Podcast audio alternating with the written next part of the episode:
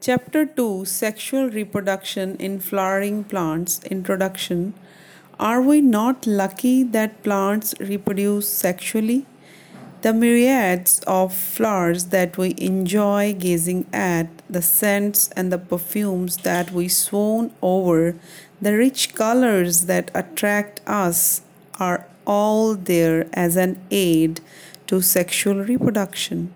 Flowers don't exist only for us to be used for our own selfishness. All flowering plants show sexual reproduction. A look at the diversity of the structures of the inflorescence, flowers and floral parts shows an amazing range of adaptations to ensure formation of the end products of sexual reproduction, the fruits and the seeds. In this chapter, let's understand the morphology, structure and the processes of sexual reproduction in flowering plants, means angiosperms.